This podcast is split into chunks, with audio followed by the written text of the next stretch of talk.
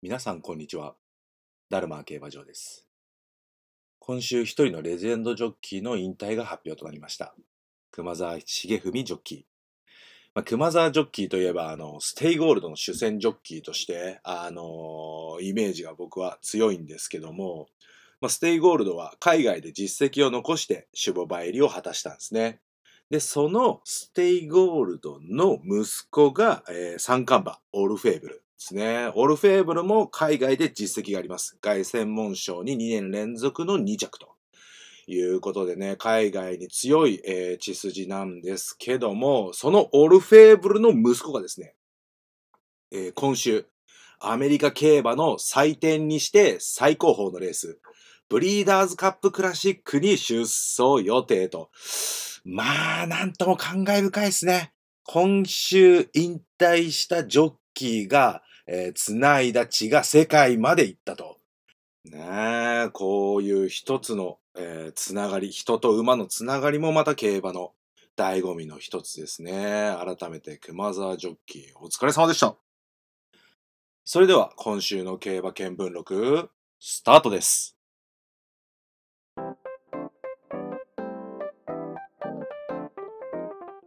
皆さんこんにちは。競馬見聞録へようこそ。ダルマー競馬場です。競馬はギャンブルの要素だけではありません。競馬はもっともっと深い世界で独自の文化が息づいています。この番組では競馬のアートや音楽、文学など競馬がインスピレーションの源となった文化的作品にもスポットを当てていき競馬文化に触れ競馬ファンとしての視野を広げていこうという番組です。ねえ、14回目にもなるとですね、ちょっとオープニングを変えてみたいっていうね、気持ちになってしまいましてね、いつもと違う始め、始まり方でございました。えー、それではですね、今週は喋ることがもう盛りだくさんなんで、もう早速、えー行きましょう。えー先週は土曜日にですね、えー東京競馬場で G3 アルテミスステークスが行われ、一番人気のチェルビニアが直線追い出してからですね、鮮やかに突き抜けて2連勝で重賞制覇となりました。えー同じく土曜日にはですね、えー京都競馬場で、えー G2 スワンステークスが行われ、10番人気の低評価を覆したですね、ウィングレイテストが勝利。キャリア34戦目で嬉しい重賞初制覇となりました。そしてですね、日曜日、東京競馬場で第168回天皇賞が開催されました。えー勝ったのはですね、断然の一番人気、イクイノックスでございました。もうね、世界最強馬の名にふさわしく、芝2000メートルの、えー世界レコードをマークしての圧倒的な勝利となりましたね。もうね、これね、レベチです。えーマジでやばかったっすね。えーもうね、他の馬が対抗できるうんぬんのレベルじゃなかったですね。あのー、ウサイン・ボルトが100メートルを9秒58で走った時みたいな。あの、ダビド・ポポビッチが100メートル自由形で、えー46秒86で泳いだ時みたいな。もうね、そのぐらいのね、あの、時計を見た瞬間、もう箸がポロンって落ちるぐらいの、もうただただ、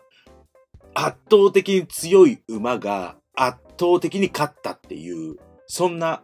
えーレースでしたね。昔、あの、フジテレビの青島アナウンサーが、あの、実況で一時期多用していた、あの、強いものは強いっていう言葉がね、もうまさにね、当てはまるね、そんなレースでしたね。あの走破時計とサラブレッドの進化って、イコールではないんですけども、まあ、あの、いろんな条件、まあ、世界で馬って走、サラブレッド走ってるんで、いろんな条件があって、まあ、違うんですけど、まあ、あの、サラブレッドという品種のですね、もう最先端をね、もう見た気がしましたね。ねえ、もうね、そんなレースでしたね。ということでね、もう秋もだいぶ深まってね、涼しくなってきたんですけど、今週の競馬はまだまだ激アツでございますということで、まあ簡単に、えーお伝えするですとですね、えー金曜日、えー11月3日金曜日にはですね、大井競馬場で、えー JBC 競争が、えー行われます。1日でですね、G13 競争が行われる地方競馬の祭典が、えー開催されます。そして、えー土曜日、東京競馬場で G2 京王杯2歳ステークスが行われ、京都競馬場では G3 ファンタジーステークスが行われます。そして、えー日曜日、11月5日ですね。こちらはですね、もう日本時間の早朝、えーアメリカで、えー競馬の祭典、えーブリーダーズカップが開催され、え日本からは計9頭が参戦予定となっております。そして、えー日曜日の JRA は、えー G2 アルゼンチン共和国杯が東京競馬場で行われて、えー同じく京都競馬場ではですね、えー G3 都ステークスが、えーそれぞれ開催と。もうね、3連休、競馬目白押し。てかね、もう大変すぎますね、これね。もうね、これね、全部のこと喋ったらもうね、半日ぐらいかかりそうなんで、ちょっとね、今回はあの、ダルマー的注目レースのことだけをちょっとお伝えしようかと思うんですけども、その注目レースはですね、アルゼンチン共和国杯でございます。ねえ、まさかのそこ、みたいなところありますけどね。結構あの、国名が入ってる競争って、まあ、いくつかあって、オーストラリアトロフィーとか、サウジアラビアロイヤルカップ、ニュージーランドトロフィーとか、ブラジルカップとか、あのマレーシアカップとかね、いろいろあるんですけど、こちらも同じくですね、あの、そういったレースと同じく、アルゼンチンとの友好の一環として、えー始まったレースとなります。えー1963年にアルゼンチンジョッキークラブから優勝カップの寄贈を受けて、えーアルゼンチンジョッキークラブカップという名称で創設されたレースになります。ねえ、アルゼンチンジョッキークラブカップ、もう AJCC ですね。えー今ある AJCC はね、アメリカズジョッキークラブカップなんですけどね。で、えーこういう、まあ、あの、レース名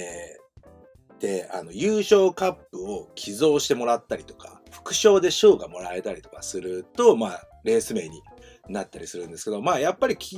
根源、まあ、起源としては前回話したあのイギリス国王が豪華賞品を与えていったっていうことに、まあ、なるんすかね。まあ、そういうので寄贈したものをありがとうございますの気持ちを込めてレース名にするみたいな感じなのかもしれないですね。でですね、このアルゼンチン、えージョッキークラブカップはですね、えー創設後、アルゼンチンの競馬がですね、そのジョッキークラブから、えー管轄がですね、国に、えー移管されたことによって、えー1975年から、えー今のアルゼンチン共和国杯として、えースタートしているみたいですね。で、こちらのですね、アルゼンチン共和国杯はですね、ハンデ戦となってるんですね。むむむハンデ戦とはっていう感じなんですけど、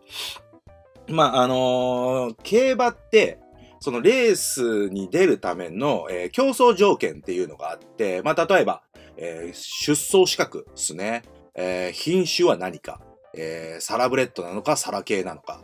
え何歳から出走して OK なのか、3歳以上なのか、えー4歳以上なのか、みたいな。えーで、所属はどこなのか、JRA 所属なのか、えー地方所属なのか、えー外国調教馬なのか、みたいなところで、え出走資格っていうのがあって、その中に、あの、競争条件の一つとして、え負担重量っていうのがあって、で、これが、あの、競走馬が背負わなきゃいけない重量っていうのがあるんですよね。で、その重さっていうのが、騎手自身の体重と騎手が身につけている勝負服とかプロテクター、蔵とか、あの、所定のバグを合わせた重量をですね、背負わなきゃいけないんですけど、まあなんかね、この時、あの、ヘルメットとか、ムチとか、番号ゼッケンとかゴーグルとかは含まないそうなんですよね。なんで、あの、レースが終わって、馬が引き上げてきて、えージョッキーの方が下馬して、えー蔵外して、検量に行くときに、あの、すぐ近くにバレットの方が来て、その方に、あの、ムチとヘルメットとかゼッケン、ゴーグルなんかを渡してるのはそのためだったんですね。で、この負担重量に満たない場合ですね、はもうもちろんのこと重さをつけて調整をするんですけども、このハンデキャップ戦っていうのは、出走メンバーを多様化して勝てる可能性の差を縮めて、えー、縮めるため、ん？縮めるためのハンデキャッパーっていうそのハンデを設定する人たちがいて、その人たちによって強い馬と弱い馬の間のハンデキャップを埋めるっていうレース。ハンデキャップを埋めるってなんか変ですね。あのまあその強い馬と弱い馬の差を埋める、えー、レースになるんですけど、まあこのハンデキャップ戦って、まあ各国いろんなところで行われているんですけど、もうね、この国によって結構このハンデキャップ戦の認識っていうか価値が違って、あのイギリスではあのフリーハンデって言って、ハンデ戦ごとにこの馬のハンデを決めるんじゃなくて、あの、1年間通じて、えー、競走馬の、重量を設定して、まあ、それが格付けになったりとかしてる、そういうフリーハンデがあったりとかですね。あとは、アメリカとかは、もうね、アメリカってもう広いじゃないですか。なんで、あの、西海岸と東海岸の馬たちを実際に戦わせるのって結構難儀なんですよね。なんで、そのえー、実際に戦わなくても、どっちが強いか分かるような基準としてこのハンデキャップが用いられてたりとか、あとはもう単純に、オーストラリアとか、あの、ニュージーランドのオセアニアとかではですね、ギャンブルとして面白くなるように、この強い馬と弱い馬の差を、えー、埋める、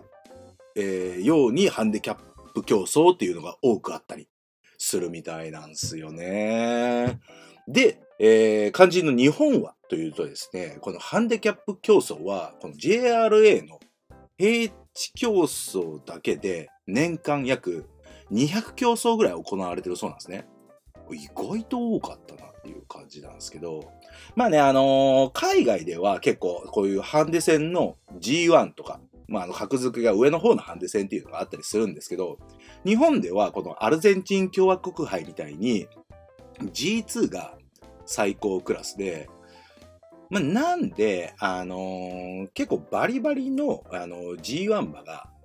ハンデキャップ戦に出走するっていうことはもうほとんどないんですよね。まあ重たいハンデをせあの背負っちゃうんで、もう実績があるんでね。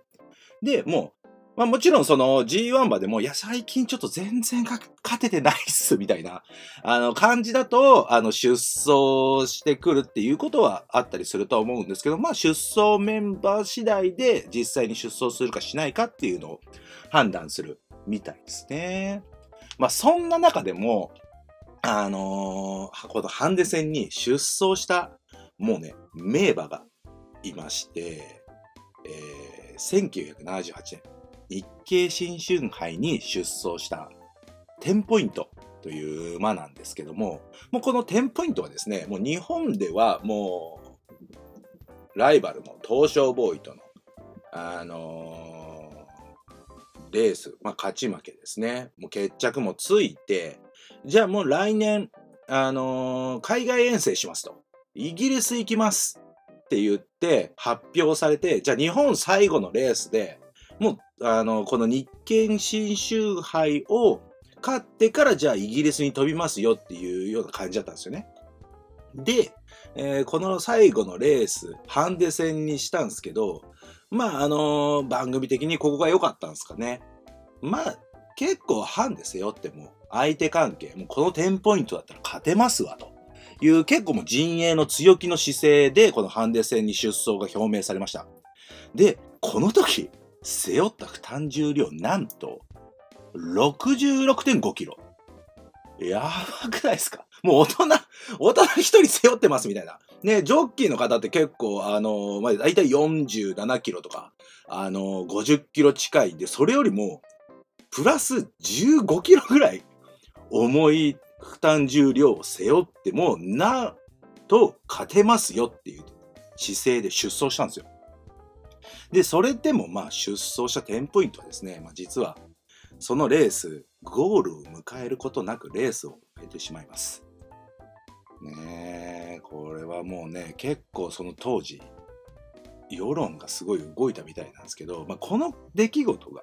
きっかけで、負担重量の見直しがされたと言われていて、まあ、強い馬に負担重量を重くしていくっていうよりも、どっちかっていうと、あのー、まあ、勝ちが少ない馬への負担を少なくしていこうよっていう方針に切り替わったそうなんですね。で、ちなみにこの負担重量が、あの、どれだけ馬に負担がかかるかっていうのは、あの、科学的には、え解明されていないそうです。ねそこもまた、あのー、難しいところではあると思うんですけど、で、まあ、この、